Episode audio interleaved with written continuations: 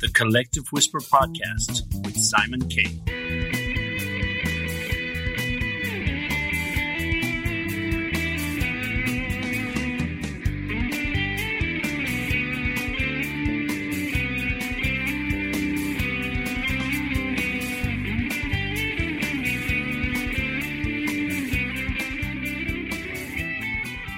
Hello and welcome to this week's edition of the Collective Whisper podcast. I am your host, Simon Kay, and we have a very special guest for you today. So we hope you stay tuned to hear who that is. And we just like to remind you, please follow and subscribe to the show and share with all your friends. We hope you're enjoying it and we hope you're enjoying the guests so far and more great guests to come. Okay, moving on to this week's guest. Today I'd like to welcome singer songwriter George Murphy from Dublin. George Murphy is an Irish singer songwriter who hails from the Dublin suburb of Beaumont. He exploded onto the Irish music scene after his memorable appearances on the Irish television show Your Star. Just out of secondary school at the age of 17, he very quickly took over the Irish music scene, signing to Sony Ireland for his debut album Dream the Dream, which went straight to number one in the Irish chart. The album eventually went on to gain triple platinum status. George had made a big impact with insiders on the Irish music scene. Phil Coulter was quoted as saying that George is the most exciting vocal find in Ireland. The late Ronnie Drew was quoted as saying, a voice beyond his years. Peggy Seeger was quoted saying, a very honest approach to the songs kept them true to their origin, and Hot Press magazine described him at the time as a serious contender. George enjoyed a lot of success in the early part of his career, playing a lot of top festivals and venues in Ireland. In 2006, George went on to release his second album, So the Story Goes, and the title track got to number 7 in the Irish singles chart. That same year, he played O2 in the park and shared the stage with Brian McFadden, who was making his debut as a solo artist after leaving Westlife. He decided to embark on a small tour in America where he released his third album, The Ballad of Archie Thompson, featuring folk legends John Sheahan and Barney McKenna of the Dubliners. For personal reasons, George came back to Ireland in 2013. He had grown a little tired of the road and felt that he had lost some motivation. A dark time was to follow, and as he said himself, it's a tough life being on the road as an artist. Full of ups and downs, the highs are very high, but the lows are very low. Fortunately, it didn't take George too long to get back on his feet. He started taking writing his own material more seriously and began playing small pubs, clubs, and small music venues trying out some of his new material. In 2015, George signed a new management deal with 10 Music Management and then went on to sign a new record deal with Trad Nua. When Finbar's lad, Martin Furey, left the High Kings, they immediately turned to George Murphy to fill the void. Now, after 18 months of audience and critical acclaim, George has decided to return to his roots and with his own band, the Rising Suns, will tour extensively in 2022. Okay, so welcome to the show, George Murphy. Thank you, Simon. A pleasure to join you. It's great to chat with you. I, I um I was looking you up there a few weeks ago, and I was thinking oh, that's a man I haven't heard of for a while.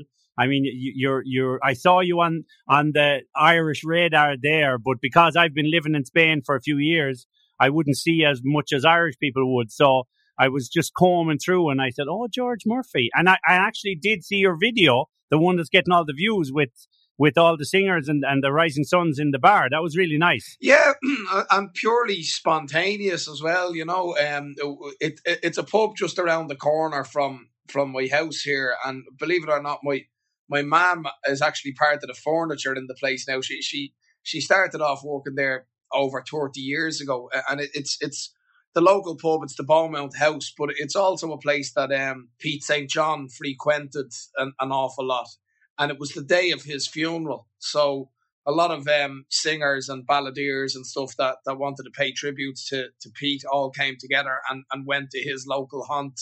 And the guitars came out and the cameras came out and Paddy Reilly was there and Glen Hansard was there and myself and my group, the, the Rising Suns were there. And it's just, I mean, it's amazing how something spontaneous and something just kind of uh, very natural for us um, transpired into being a video that's had like over a million bloody views worldwide now. You know, it's crazy. I think what it was though, it was like what you just said there, it was the whole natural feeling of it because we all kind of have been in those occasions where there's a funeral and especially if there's a few musicians, you know, someone will say, Is there a guitar behind the bar? Or Johnny brought a guitar. You know, I've been in lots of those situations over the years where something just happens and you're celebrating the life of someone and it turns into this fabulous sing song that most people never record, you know.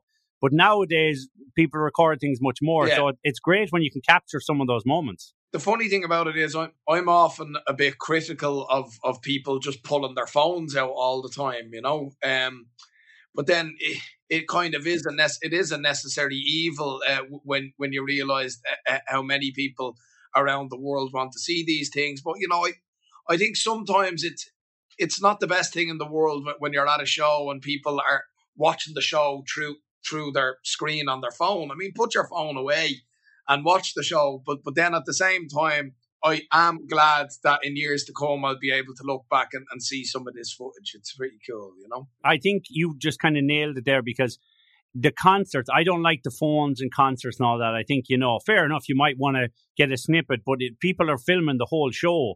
I went to a, a show there a few years ago and the woman filmed the whole show and you're kind of yeah. thinking is she a bootlegger no she just you know wanted the whole thing and i'm mm-hmm. thinking you're watching it through a lens and you're not enjoying it you know those impromptu things like you had with the guys you know someone f- said i'm going to film this yeah. song and that was just a random moment it's not like they were filming the whole event because you know it wouldn't be natural so yeah there's a no, very exactly. different thing when it's a natural video and it's uh, it's a whole concert yeah, no, definitely. Um, but but but you're right. You know, it's it's it's kind of a shame that that people it's gotten to a stage where uh, everything is more nearly about a social media presence and uh, you know being able to boast that you were at the show as opposed to actually just being there and enjoying the moment and living the moment. You know, and uh, so many people are just guilty of of just being all about what, what they can put up on Instagram or, or, or Facebook or, or, or whatever, you know, and, and it's it's it's turned us into um into robots nearly to to an extent you know? It's funny because when i'm doing this podcast some people say to me oh you should post more things from your own like private and personal life you know to with your kids maybe or to do with your thing. And and it's better because but i'm like no I, that's my kind of limit. I mean that's my i have a, a line and i mean I like doing it. I, you know, I don't mind uh, I, if I don't mind being on the podcast, showing my face, but I don't want to be saying, "Oh, this is my everyday activities, and this is what I'm doing, and this is my family, and this is what I'm eating today." I mean, those moments for me are kind of stupid to be filming. It's different if you're doing a concert or filming with a band and you say, "Oh, this is us rehearsing." But I mean, people let the camera into too many private parts of their life, don't they? Oh, absolutely. Yeah, no, but but it is. It, it it's become a way of life for for some people. I mean, my daughter only recently got a mobile phone, you know, and, and I was reluctant to let her have one, but you know, it's all this thing of oh, my friends have one, and you know, it, it yeah, it kind of goes to serves to kind of show you that like people don't really remember what it was like to live life but before having phones and I, I actually think you know my generation in particular is um it's probably the last generation um that spent a childhood without like the internet and without uh, without mobile phones and, and, and all that kind of thing. I mean, if, if I was looking for my friends back in the day when I was only a kid, you know, you just jumped on your bike and you, you, you cycled around to all their doors and you knocked on all their doors. And if they weren't there, you came home. And sometimes you came home and your mom would tell you when you got home, oh, your friends are all just have to been at the door looking for you, you know, and you'd be running around in circles uh, trying to find each other at all the local haunts. And that was almost half the crack, you know. And then you, would stumble upon all their bikes parked up somewhere and you'd be like, lovely, I found them kind of thing. And it was part of being a child, you know, whereas everything now is just kind of turned into mobiles and and um and social media and it's it's kind of it's kind of sad to see in a way you know yeah it's it's crazy because i see it here with my my own daughter and other kids where you know they they want to ask their friends question and rather than going two doors down or upstairs or wherever they kind of get out the phones and they're like oh can i go on this? And you're like yeah you're like well, can you not just like go to them or whatever? And they're like no it's quicker. And you're going yeah but i mean i saw that once. I saw two girls texting each other on the metro in madrid and they were sitting beside each other and they were texting each other and you one was like looking down to the other one did you get my message? I'm thinking jesus he could talk. But it's like this it's like a second mouth nearly and a second set of ears the phone you know and yeah, they, yeah. they they comment through that don't they Absolutely, yeah. Ah, but look, I mean, I, as long as there's a few people in the world with a bit of cop on, then uh, then then you, you I, I, think we'll just yeah. kind of gather towards all of them, you know. Yeah, exactly. So we'll get to kind of what you're up to at the moment, but I want to go back a little bit. I like to go back and kind of see your early life and stuff. So you grew up in Beaumont. Tell us about your early life there. What kind of memories do you have from that?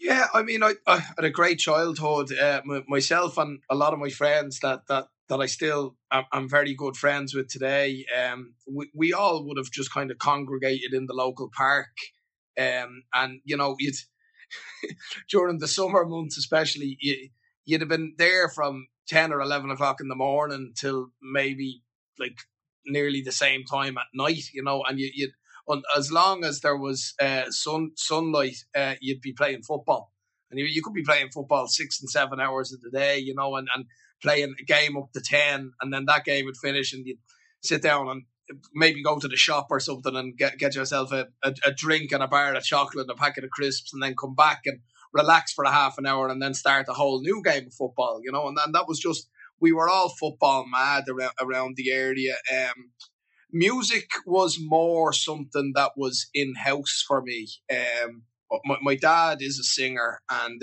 um, and my, my sisters are good singers too. Uh, but my dad actually done it professionally. But growing up in the house with my dad, it, it was just you know he still to this day he gets up and he still gigs, but he, he gets up every day and he turns on the laptop and he learns a couple of new songs for his shows at the weekend. And I, I kind of call him the human jukebox. Okay. Yeah, I, I, I call him the human jukebox because he, he literally just sings everything from 60s, 70s, and 80s to, to modern day music as well. And he boasts uh, about the fact that he's never done the same gig twice in all his years gigging. And he, he might have done plenty of the same songs over and over again, but he's never done the same repertoire um, over and over. And, you know, growing up in that house and listening to him practicing was definitely my early kind of teaching of, of music and my, my early uh, learning of it. Um, but you know, it was it was always out the door and jump on the bike, go and find the lads and, and have a game of ball and stuff like that. So I'd say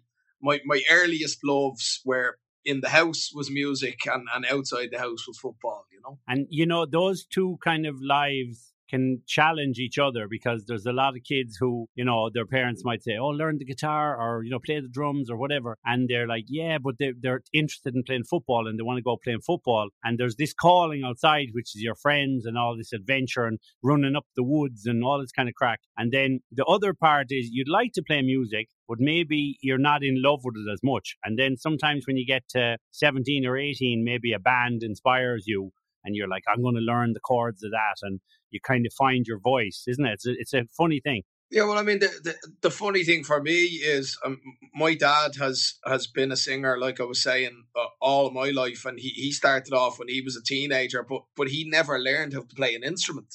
He was always just the lead singer with bands, and he stood up front holding the microphone and singing songs. So the musical aspect in terms of instrumentation um, wasn't something that was uh, really um, at the forefront of of what I was trying to, to do. And, and and music you know it was never something that I thought would or could become a career um, until I went for an audition one day. And and that was kind of more about being a bit of an attention seeker and um, just wanted to get my face on TV and how are you ma and that kind of thing you know um, but uh, little did I know that you know tw- twenty years later I'd still still be at it, and and it was only uh, it was only after I found success um, that I started to teach myself how to play instruments because but before then I, I didn't I didn't play you know obviously before you were a star and and you know like the whole talent show thing was it kind of a thing that you said to yourself oh you know I might play music one day, but I'm not sure am I ready for it. Or, you know, had you discovered your own kind of voice in a way, or was that an influence from other people saying, oh, you should sing like, you know, Luke Kelly or somebody else? Well, I, I, I, believe it or not, actually, when I when I auditioned for the uh, show, I was in college uh, doing performing arts, and my my real passion at the time was to to get involved in acting. Um, and I, I, I it's still something I want to do, and I actually got l- lucky enough to to get a role in the Abbey Theatre a couple of years ago, um, in in a play that was based. It was based in a bar, and uh, it was at a funeral and we were just talking about Pete St. John's funeral there, but it, it, was to capture that idea of remembering somebody and singing songs. And I played the singing barman and uh, sailed the seven seas and come come back to live in Ireland and always had a story to tell and that kind of thing. And you know, it's it's an aspect of something that I wanted to do that I still don't feel I've fulfilled enough yet because music was always just something that uh, to say it got in the way wouldn't be it wouldn't be a fair description, but but it, it was it always it took up most of my time. because I, I had a record deal or I had um, an agenda or or, uh, or shows to play or, or songs to write and that kind of thing. And, and I just I, I've never found enough time for the acting, and it's it's definitely an itch that I I still want to scratch. But um, but yeah, I think I, I think I always wanted to do something involved on being on the stage. I always felt that I had something in terms of that kind of charisma that I wanted to show. I knew I never wanted to really work a nine to five job. I wanted to try and do everything in my power to try and make it in the in the entertainment industry. You know, you mentioned there in your family, so there was yourself and your man, your dad, and what it was the two sisters. How many was in the how many brothers and sisters? Two, two older sisters. I, I'm the baby. You're the baby. so did your dad, you know, as he was pursuing his music and gigging every weekend? Was he kind of, you know, trying to get you guys into the game and, you know, as children do, oh, uh, yeah, dad, or they'd sing an odd tune in odd time? Did you go to a lot of his gigs? I mean, not overly. Um, he, he, he did he did get a kick out of the fact that the three of us could sing, and I think he was delighted. I mean, even I'm delighted today that, that my daughter is a great singer and she's she's really really good. But it's not something that I want to like push on her and, and my dad didn't really want to push it on us either. I think he was happy that we had um we had the ability to to follow in the footsteps, but I think first and foremost he wanted to make sure that we got a good education and that we could decide for ourselves going forward what we wanted to do. And you know, I, I never woke up one day and decided I want to be a musician and I want to be a singer. It, it all just kind of fell into my lap with the with the success that I, I found at a young age. I mean, I, I'd only finished school. I'd started in college doing this um, acting program, um, but I was only involved in that for, for a short amount of time before I went for the audition. So I was 17 and then I was getting offered a record deal by Sony Music and Phil Coulter was producing my first album and it was just, it all came very fast and it, it, it's been a roller coaster journey ever since then. And you know, it's wow, it's something that I often wonder what I might have done or what I would have got involved in um, had I not uh, gone for the audition that day, or had I not kind of had music um, fall into my lap as a career option. And I, I also think it, it may have been nice if, if I'd have spent three or four years um, in the kind of grown up world of, of not being in school anymore and maybe having to get a job or, or, or experience what it's like to do a nine to five or to get a trade or to do something. I, I think it would have maybe grounded me a little bit to experience that side of things before all of a sudden being landed with a record deal. But as it transpired for me, like I, I, finished school and a couple of months later I had a number one album in the charts. And it, it was a very strange thing and still is a kind of a strange thing to get my head around because you know to, for some for want of a better way of putting it i wasn't really living in, in the real world. I, I was getting this silver spoon treatment and uh, and you know being treated like a superstar and without ever really having to earn it i mean there, there's an awful lot of brilliant musicians out there who'll never reach the heights that i reached and, and i reached them in the blink of an eye with the click of a finger because that's the kind of thing reality TV can do for you. It, it can literally just change your whole world and turn it upside down in, in a flash. But on reflection, while I'm very grateful and, and proud of, of my achievements back then, it doesn't feel as real as it feels now. Because this time round, I have actually put the hard hours in. I have put the work in. I have been writing songs. I have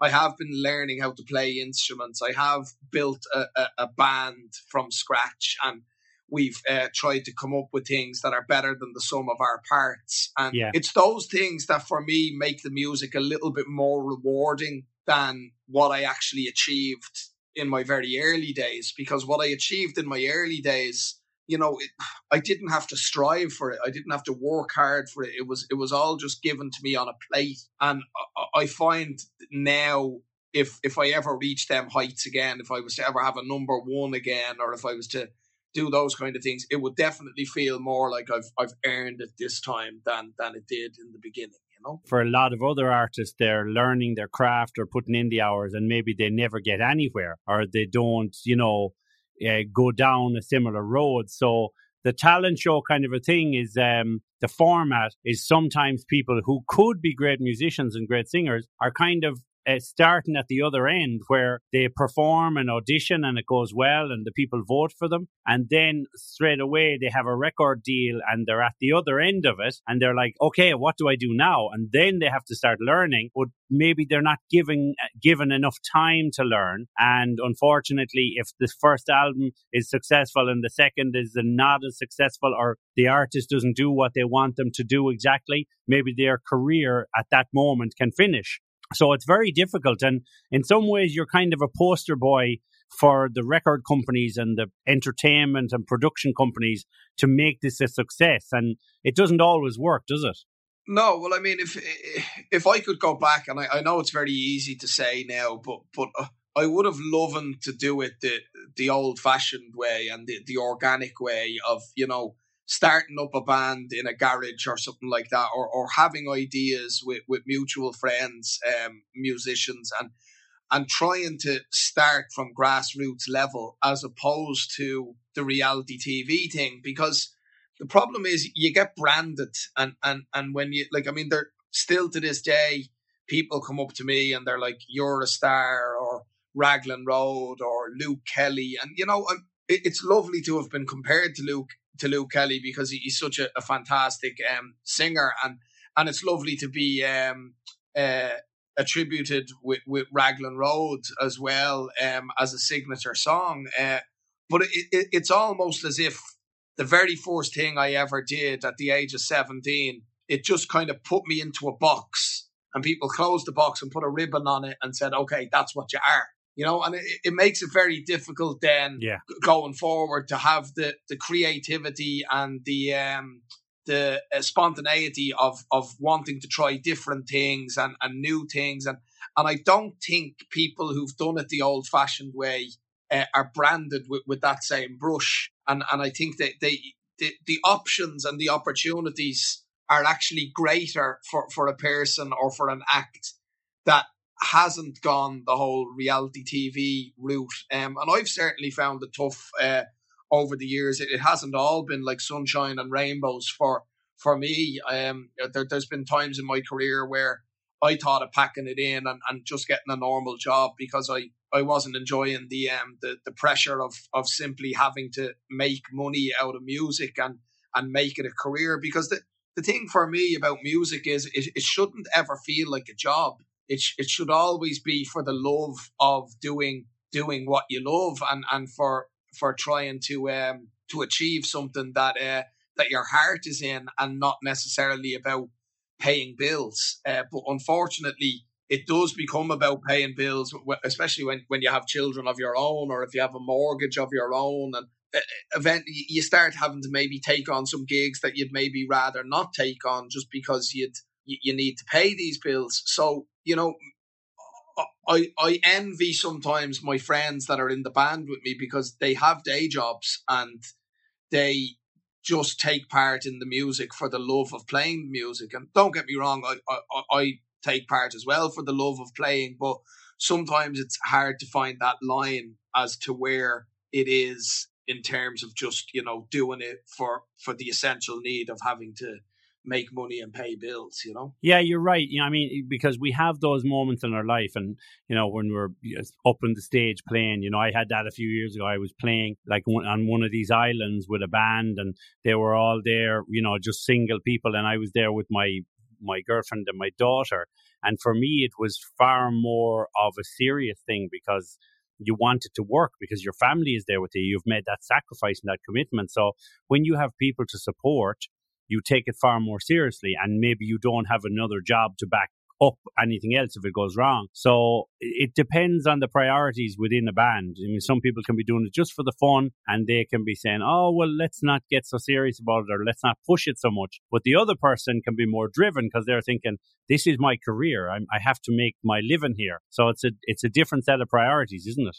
No, it certainly is, and and again, that, that that's the kind of trap that you can you can fall into when you're doing it full time as a musician, and not, not even just as a musician, like entertainment in general, uh, like as as an actor or or, or anything uh, like that. You, you know, you, sometimes it, it is all about just making sure that you, you can pay the bills, but but I, I do my best to try and stay true to myself, and to, I mean, like for example, I was making a hell of a lot more mon- money when I was playing with the High Kings, but my heart wasn't in that show. I mean, and I, I got to play on the, the big stages and travel on the yeah. on the big tour buses and go all over the United States and be put up in top hotels and looked after with like food and drink and you know like four star treatment everywhere we went. And but I just I it didn't have my heart in it. For me, that the music wasn't what I wanted to do, and I'm happier now with my own band, the Rising Suns, and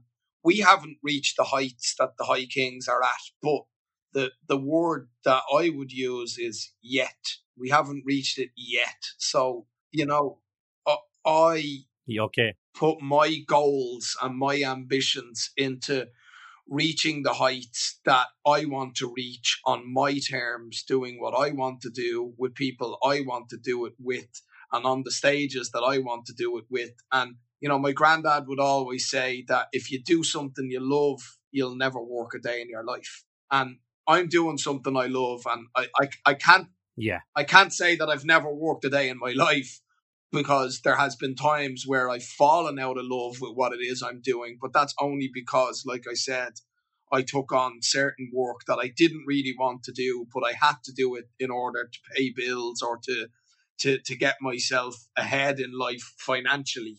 But I'm I'm in a I'm in a happy place now. I I have my I own my own home, um, which I'm very lucky to say that I I do because I literally just bought the house before COVID came along. And, and you know, with the result of COVID and, and, and musicians all losing their livelihoods for a couple of years, if, if I was looking for a house now, I wouldn't stand a chance. Like there, there's not a bank in the land that would touch me. So I have to consider myself very grateful for, for what it is I have but now is the time that I, I, I want to do what I want to do and achieve what I want to achieve. And it's not all about money because, you know, I would be happier just getting by.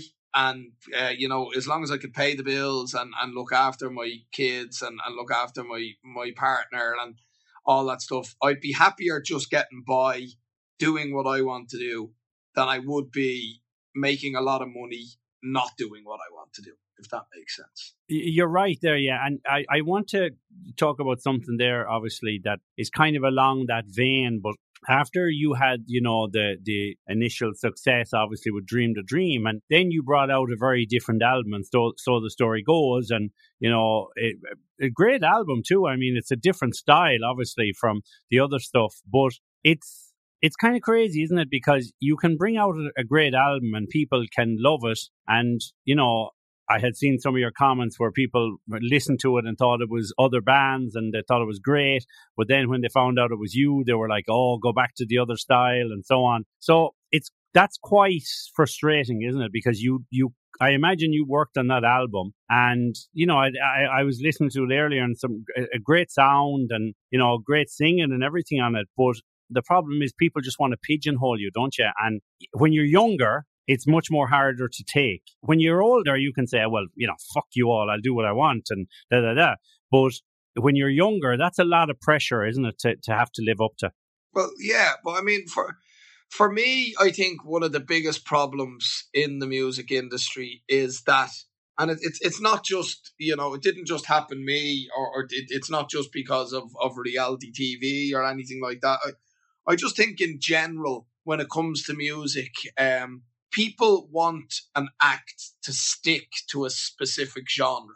So if you're a rock and roll band, just do rock and roll. If you're a traditional Irish band, just do traditional Irish music. If you're an indie uh, pop band, just do indie pop. But what about what about the guys out there that that feel they can take a kind of stab at a little bit of everything? I mean, like uh, like I said, I was brought up in a house where my dad listened to all kinds of music. So I could be listening to my dad uh, rehearsing, and it could be a Luke Kelly song one day, and the next day it could be the Beatles, and the next day it could be Bob Dylan, and the next day it could be Elvis Presley, and then it could be Frank Sinatra, and then it could be Led Zeppelin, and you know, having all of this music bubbling up inside me, and and feeling as a vocalist that I can I can perform like I mean I can actually sing opera. I've never I've never done it, but I, but I've, I've I've practiced it. Um, I've never done it live on stage or anything, but but but I can sing. I can sing opera, and I, I can sing. You know, I I like I like to sing Beatles stuff, and I like to sing Queen stuff, and you know. But but as soon as people hear me singing Luke Kelly at a, at seventeen years of age, they decide, okay, here's George Murphy. He's a new Irish ballad singer, and don't ever try to be anything else. You know, and it, for me, that's that's not the way music music should be. There shouldn't be any rules in place as to what you can and can't sing as an artist. If if if you feel you can, you know, go from A to Z and and go through B, C, D, E all the way and and and and tackle each letter or each avenue or each option, for, for want of a better way of putting it. If you can tackle all of these things with with hundred percent of your ability, uh, then why not give it a go? Um, I think I think what happened me and the reason my success kind of went down the drain after my second album is because perhaps I went from A to Z, but I never passed through B, C, D, E. I just took that huge jump. I went from the first letter to the last letter, and people were so confused. I had built up a fan base for, for Irish folk music, and they really enjoyed what I was coming out with. And then I released an album of original indie rock and roll stuff, and yeah, people were turning up to my shows, and I, I had a new fan base uh, for the new album, and I had an old fan base for the old album, and the new fans didn't like the old material and the old fans didn't like the new material. And it just kind of left people a little bit bewildered myself included. I, I, didn't really know how to how to handle um, the situation. And you know what was to come next was you know went from a success story to a complete failure story. I i was dropped from the record label I didn't appear again on TV for years. I didn't get a radio interview for years. I wasn't in magazines or papers or any kind of press. I, I moved away from Ireland uh, because people still recognized me and I hated being recognized in the streets, but I wasn't still a performer anymore because I wasn't getting shows anymore. People wouldn't book me because they didn't know what show they were getting. They didn't know if I was going to be uh, an Irish folk artist or an indie rock and roll artist. And because of the confusion, you know, I lost everything. I, I lost my band, I lost my record label, I lost my income. Like I lost everything. And I lost everything just because I was trying to be an artist and be experimental and, and, and prove to people that I'm not just a one trick pony and that I can I can try different things. And honestly, that was the you know the most difficult time in my life, and to dust myself down and to move away for a couple of years. And in those couple of years, I taught myself how to play the guitar. I started writing a few songs, and I came back with a kind of a new agenda of um, I'm going to start all over again from scratch. I'm going to go out to the pubs.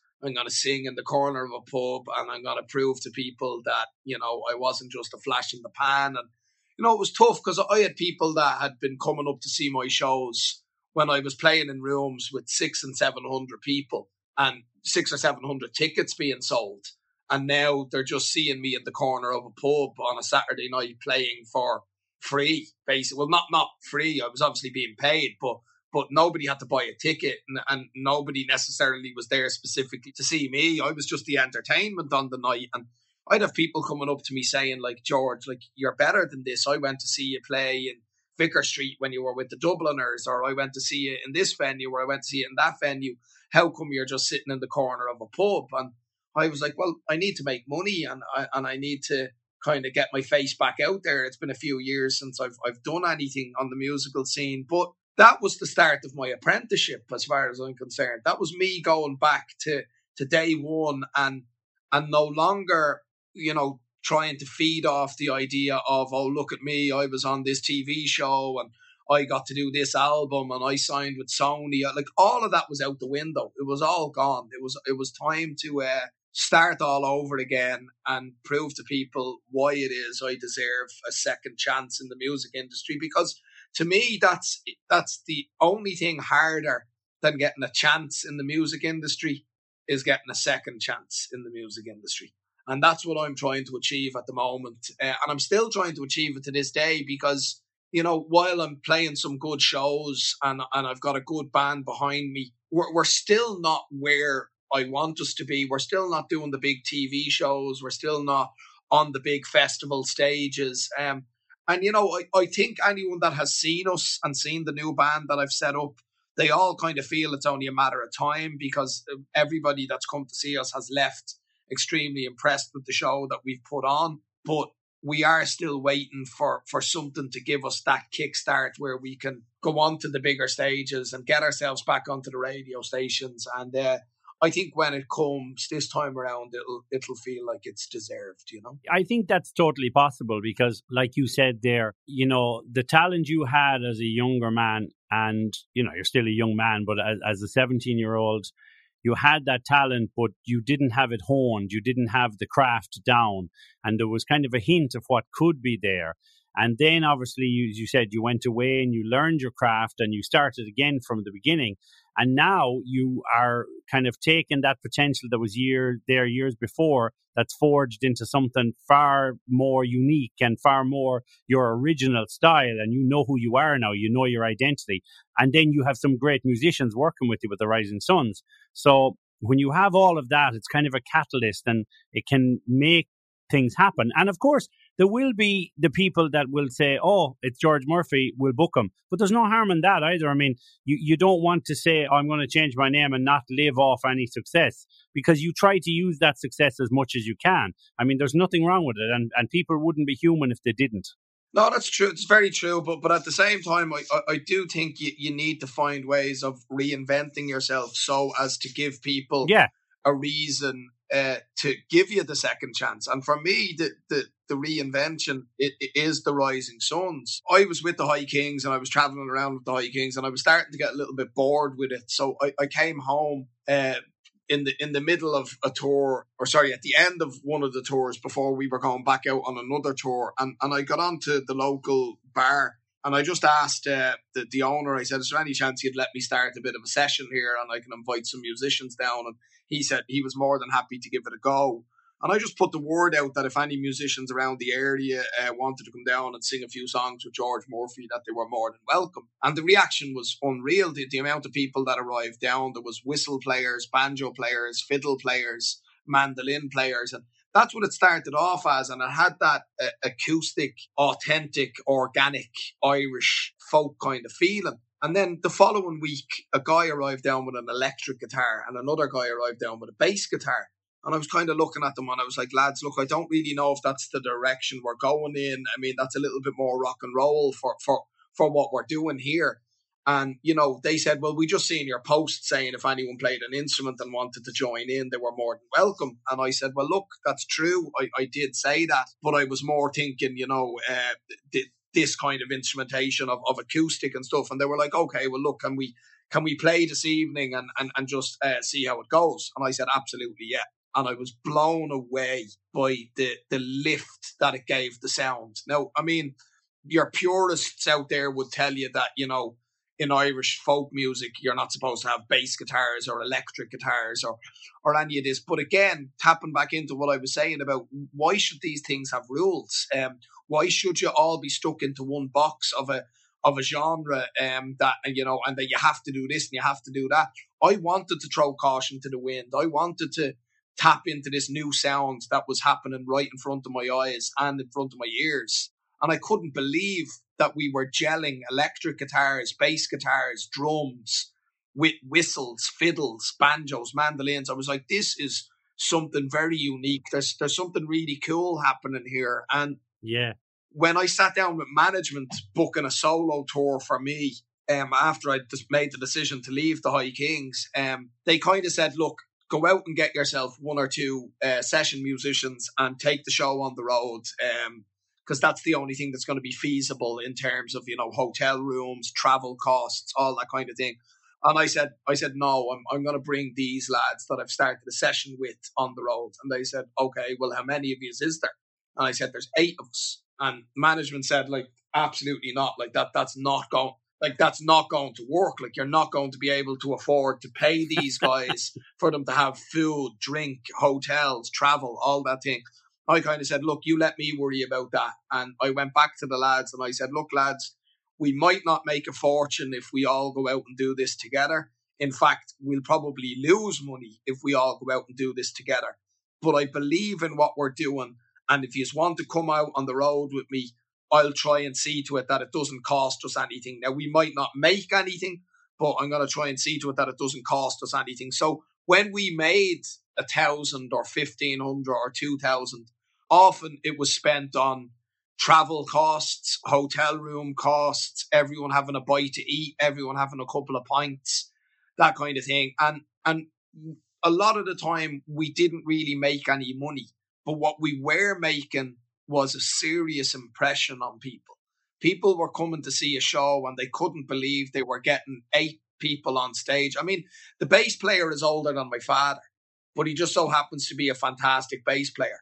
Um, the electric guitarist is a painter and decorator and just so happens to be an amazing electric guitarist. The whistle player is a school teacher. The mandolin player is a school teacher. The banjo player is an electrician. The um, the percussionist is um, is a carpenter. I mean, it, it's it's people from all different walks of life.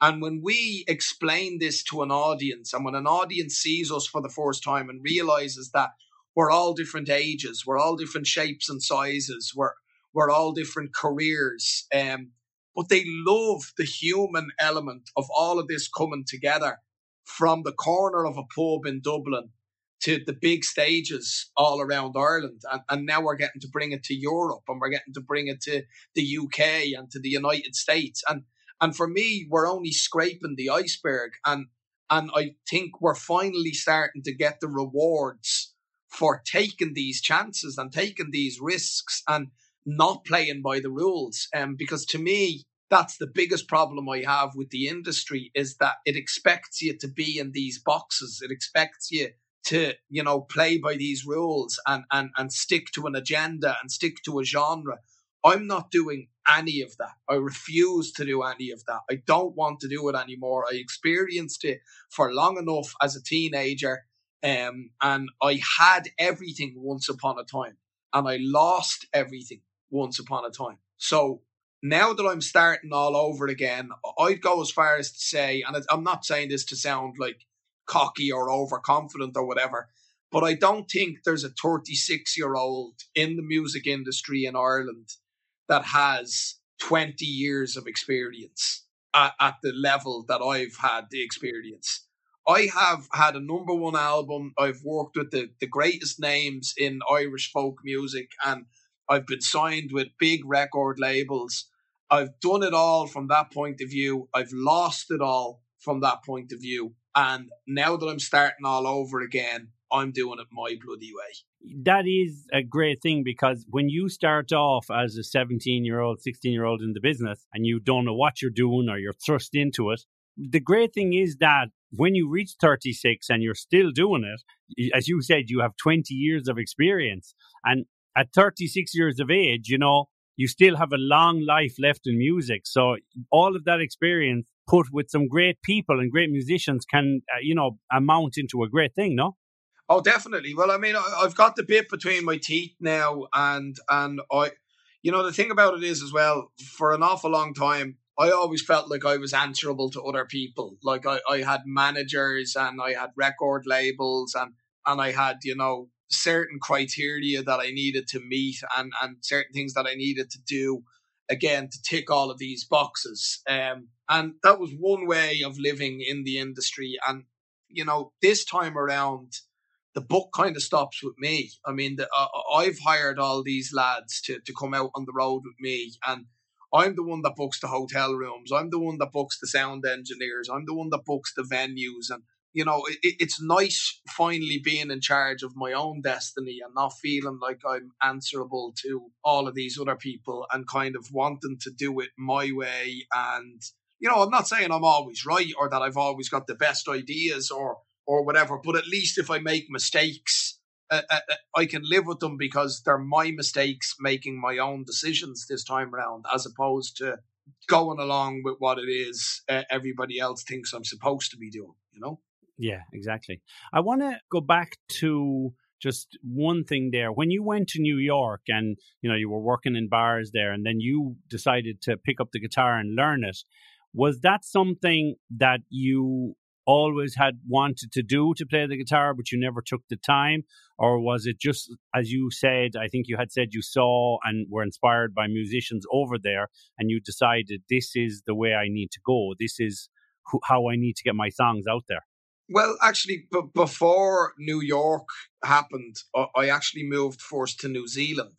I was living in. I had friends that had gone traveling, and they, they had done like Thailand and Cambodia and uh, and Australia, and and then they had just landed in New Zealand, and I didn't go traveling with them because I was in the middle of working on a third album, and after the failure of the second album, my third album was supposed to be somewhat of a kind of rescue package. Let's try and get the the train was going off the tracks, and it was it was a way of trying to get the train back on the track. So like the Dubliners agreed to come in and record some songs with me, um, which was a huge privilege. Uh, but when I brought the album to Sony, uh, who were my label for the first two albums, they took a look at it, took a listen to it, and they kind of said, "Listen, um, we just don't feel the timing is right and we're going to pass on the opportunity to put this out, which was, you know, devastating for me um, because I, I felt that there was a really strong record there, deserved to be heard, um, but they weren't taking the option to put it out. So I decided, right, my friends are all after landing over in New Zealand. I need to get out of here for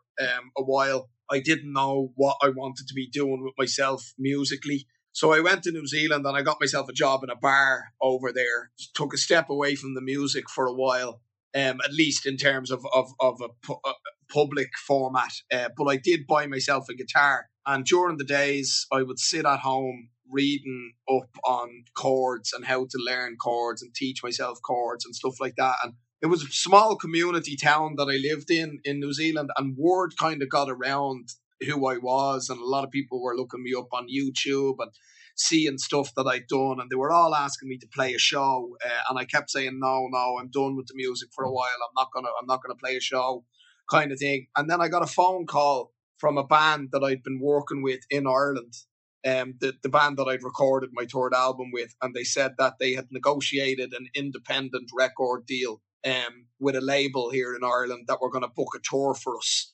and did I want to come home to do it? Um, and so I kind of I was enjoying my life over in New Zealand. Uh, it was a bit more carefree, relaxed, um, tranquil. But I, I kind of said to myself, if I don't take this opportunity to go home and do this now, I, I may never do it. So, as a way of saying goodbye to everybody in New Zealand, I booked one show, just one show on the night before I flew. On the night before I flew home, and I invited all the people in the town that I had gotten to know while I lived over there. And we saw I sold out this place. Oh God, what was the name of it again? Uh, I can't. Winnie's it was called Winnie's. So Winnie's in Queenstown, and um, sold it out. Put on a show. People were blown away. Really, really enjoyed it, and and I think that gave me a taste then when I got back to Ireland uh, to to really stink, sink my teeth into this upcoming tour. But when I came home, I mean, with with all due respect to the record label, it, it's it's very different when you're dealing with an independent label as opposed to dealing with Sony.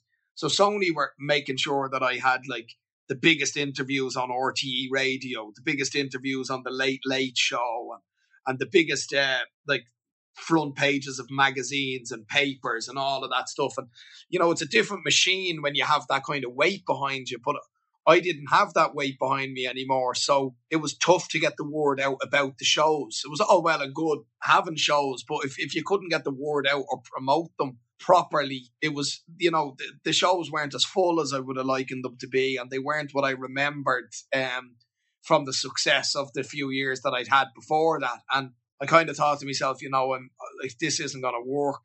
Um, I, I still, I, I, I wasn't ready to come home just yet. Um, and I need to kind of go away again to, uh, to find myself as a person and as a musician. And I could have gone back to New Zealand. The, the, the, the invite was there for me to go back to New Zealand, but, um, I had a couple of other friends that were living in New York and I thought, what better place to kind of go and try and get get out on the Irish music scene but but from scratch and start all over again than New York City. So I went over to New York City with this new album that I had just recorded with the Dubliners, and I shopped it to a few um, distributors over there and to a few venues who were willing to give me a chance as as a new Irish balladeer, and I got to know a lot of people, got to work on a lot of great shows, and a few years later, that's kind of what led to me being invited to become a member of the High Kings and and that's when I finally got a new break in music and a new opportunity to play the big stages again. And you know, I can't knock it because it, it was a great opportunity, but it still wasn't the direction that I wanted to go in if I was being true to myself. It, it, it made me good money and it, it enabled me to buy my own house back in Ireland when I came home. But it's just been a roller coaster journey. Um, but yeah, being over in New York and being in New Zealand, I would say were probably two of the main places that I learned my craft. Um, I'd say I probably have shown my craft mostly in Ireland, but I learned my craft mostly outside of Ireland. Okay, that's great though, because sometimes you need that time to go away and reflect and and learn. I mean, you, you know, because we can say, oh, look, I'm good at this, but I need to kind of get this skill or add another, you know, uh, arrow to my, my bow. And the thing is, when you go away, as you said, to find yourself, you can say, oh, I'm, I'm going to do this and maybe it'll, I'll change my songwriting and I'll, you know, learn the instrument and I'll discover new people and kind of do it under the radar, but it's building up to something bigger, isn't it? Exactly. Yeah, 100%. Yeah, that's great. I mean, that's really cool. And it's, um, it's good to hear that all of those things that you know that you when you started out you know the great things and then they change and they become not so great and you have those you know things that some people might regard as failures afterwards.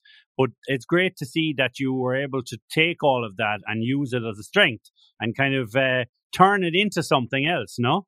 Yeah well i mean often often it is the the tougher times in your life and when you're up against it, it's often them times that lead you to writing the best songs or, or, or, coming up with the, the best motivational skills to try and dust yourself down and, and, and be creative. Because, uh, I mean, especially these last couple of years, um, I've probably written my best material or come up with my most creative material as a result of, you know, being stuck at home and not being able to be out gigging. And you know, it was devastating because things were only just starting to pick up for the Rising Sons, and we had just finished our first tour, and people were getting to know who we were, and we were getting booked onto festivals, and everything just came crashing down. Um, but you have to kind of take these things and you know treat them, uh, treat them like a tool in order to uh, better yourself in some way, and it's not always easy. Uh, I certainly didn't find it easy, but but I did find it as a as a motivational factor to to try and write some material or or um, come up with something uh, creative with the band. And I think when when you're faced with difficult times, it certainly leads to uh, to the creative side of your mind. You know. Yeah. And just there talking about the creative side, your songwriting then, so when you were 17 and, you know, obviously you were thrust into that spotlight and, you know, they were kind of saying, oh, we'll, we'll do these songs that have already been, you know, hits or they're traditional songs. But then when you start writing songs for, you know, a new album and you wanted to do your own material, was that something was hard to get into for you? or had you always kind of felt you you were, would be good at songwriting? Well, I think I've always been good with words and with with, with um. I'm not saying I'm the best lyricist in the world. I'm, I'm certainly not, but but ideas and concepts and, and, and how to turn them into stories or, or lyrics or words. That's always been something that that I think I, I'm okay with. Um, the melody side of things wasn't always easy because I didn't always play an instrument. Um, and even when you're only learning an instrument, even when you learn a few chords, you're still a little bit um, what's the word I'd be looking for? You're a little bit limited because you only know as much as you've learned. And and I'm not like I'm still not the most accomplished guitarist in the world. I mean, I can play enough to back myself, but but there's plenty of people out there that are that are a lot better than me. Um, but I was lucky enough, I guess, to be surrounded by fantastic musicians, and a lot of the time I would come to them. And my early songwriting days I didn't always come up with the melodies. I, I, I, came up with lyrics and they came up with melodies, and it was a little bit of an Elton John and Bernie Taupin kind of relationship, you know. I, I would write songs without yeah, without, yeah. without coming up with uh, with melodies. But the better I got on the guitar and the more melodies started coming into my head, even if I couldn't play the melody myself, I might I might have a melody in my head and, and I could bring it to my friends who played and I could be like, la la la la la la la la la la. And they'd figure out what I was what I was doing. I'd be like, okay, so I wanted to go there and I wanted to do this. And you know, and it was a very um a very rewarding experience. And it still is like when you when you write a song when you when you see a song go from just being a voice and a guitar in your sitting room to now it has percussion, it has bass, it has electric guitar, there's whistles, mandolins, fiddles, and, and they're all doing their little part in the song to make it become what it becomes. And then you get the finished product and you compare it to an original demo that you'd just done of you and your guitar and singing it. And you see how chalk and cheese it is. Like it's it's it's wonderful to watch a song make that journey, you know? Yes, for sure. And speaking of songs, um, I know you have the guitar handy there. Maybe you'll do a song for us. Ah, go on. So I, I, have it here. I was just restringing it. So um, I, will play an old song for you. I'll, I'll, do an original for you, Simon. This is a. Uh, what better time to break it in? Well, t- talking there about you know living abroad and um and kind of you know trying to come up with new ideas and all that stuff. This song came to me when I was down in the local park that I was telling you about. Um, and I brought my daughter down there to play in the playground, and and it, it, was the same kind of playground that I had grown up and spent my childhood in. And I sat there while she was playing, and I realized how everything kind of goes full circle um, from being a child playing in the park to having a child playing in the park, and how time can just move on without you if you're not careful and that's kind of the uh, inspiration behind this song, and it's called "The Hands of Time." It goes like this. Brilliant.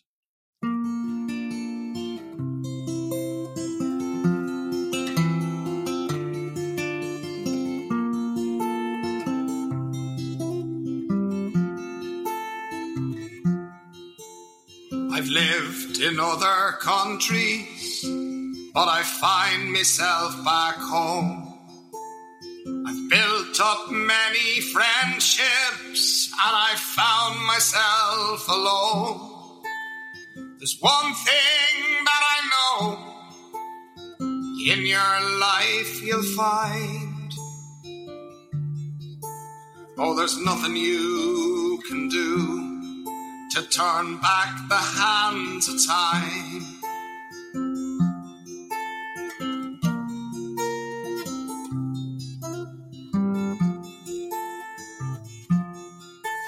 Well, it doesn't seem like long ago I was playing in the park, kicking ball and meeting girls and staying out till dark. But them years go so fast, really blows me mind. And there's nothing you can do to turn back the hands of time, the hands of time,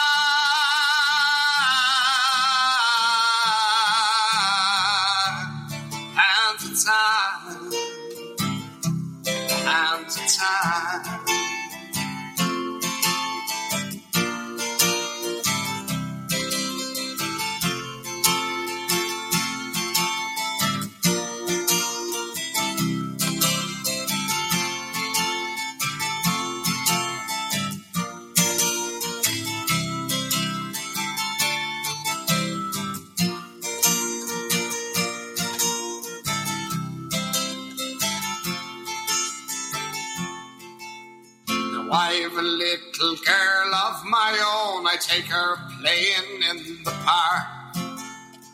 Pretty soon she'll come here alone and she'll stay out until dark. And I'll just have to listen to Daddy, I'll be fine. And it's only now I know the weight on a father's mind, the hands of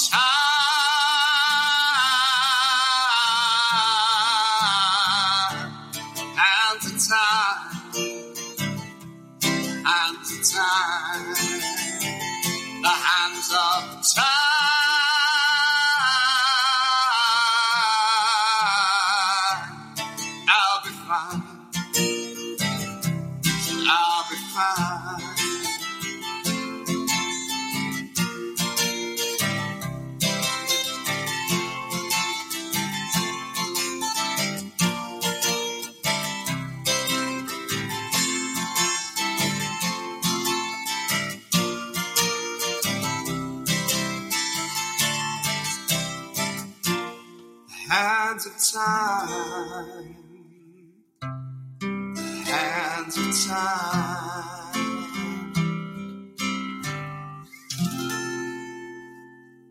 Okay. Really nice, George. Really nice. Thank you. I, I'm not sure how I'm not sure how the picking was at the start of that. I, I, maybe I should have strummed it the whole way, but sure look. No, it it was really nice. It was really nice. It was lo- lovely and clean and lovely and clean and melodic. It sounded really nice. Okay, happy days. And it's a nice song and, and the, the lyrics, you know, you can tell the meaning in them. It's it's there's a good meaning in them. Well, well, thank you very much. I'm glad you enjoyed it. Yeah, I mean it's brilliant, and your your voice sounds great. I mean, that's the I think now as at this stage of your life, you know what your voice is, and that's your strength, and and that's what people probably you know they they know that's George Murphy's voice. Oh, absolutely. Whereas once you were compared to you know Luke Kelly, now you're George Murphy. Well, that's uh, I, uh, uh, uh, I'm trying. I'm trying to be me as long as I can. You know, there was only one Luke Kelly. Exactly, yeah, and that that's it. And sometimes you have to move away from those comparisons and be yourself, don't you?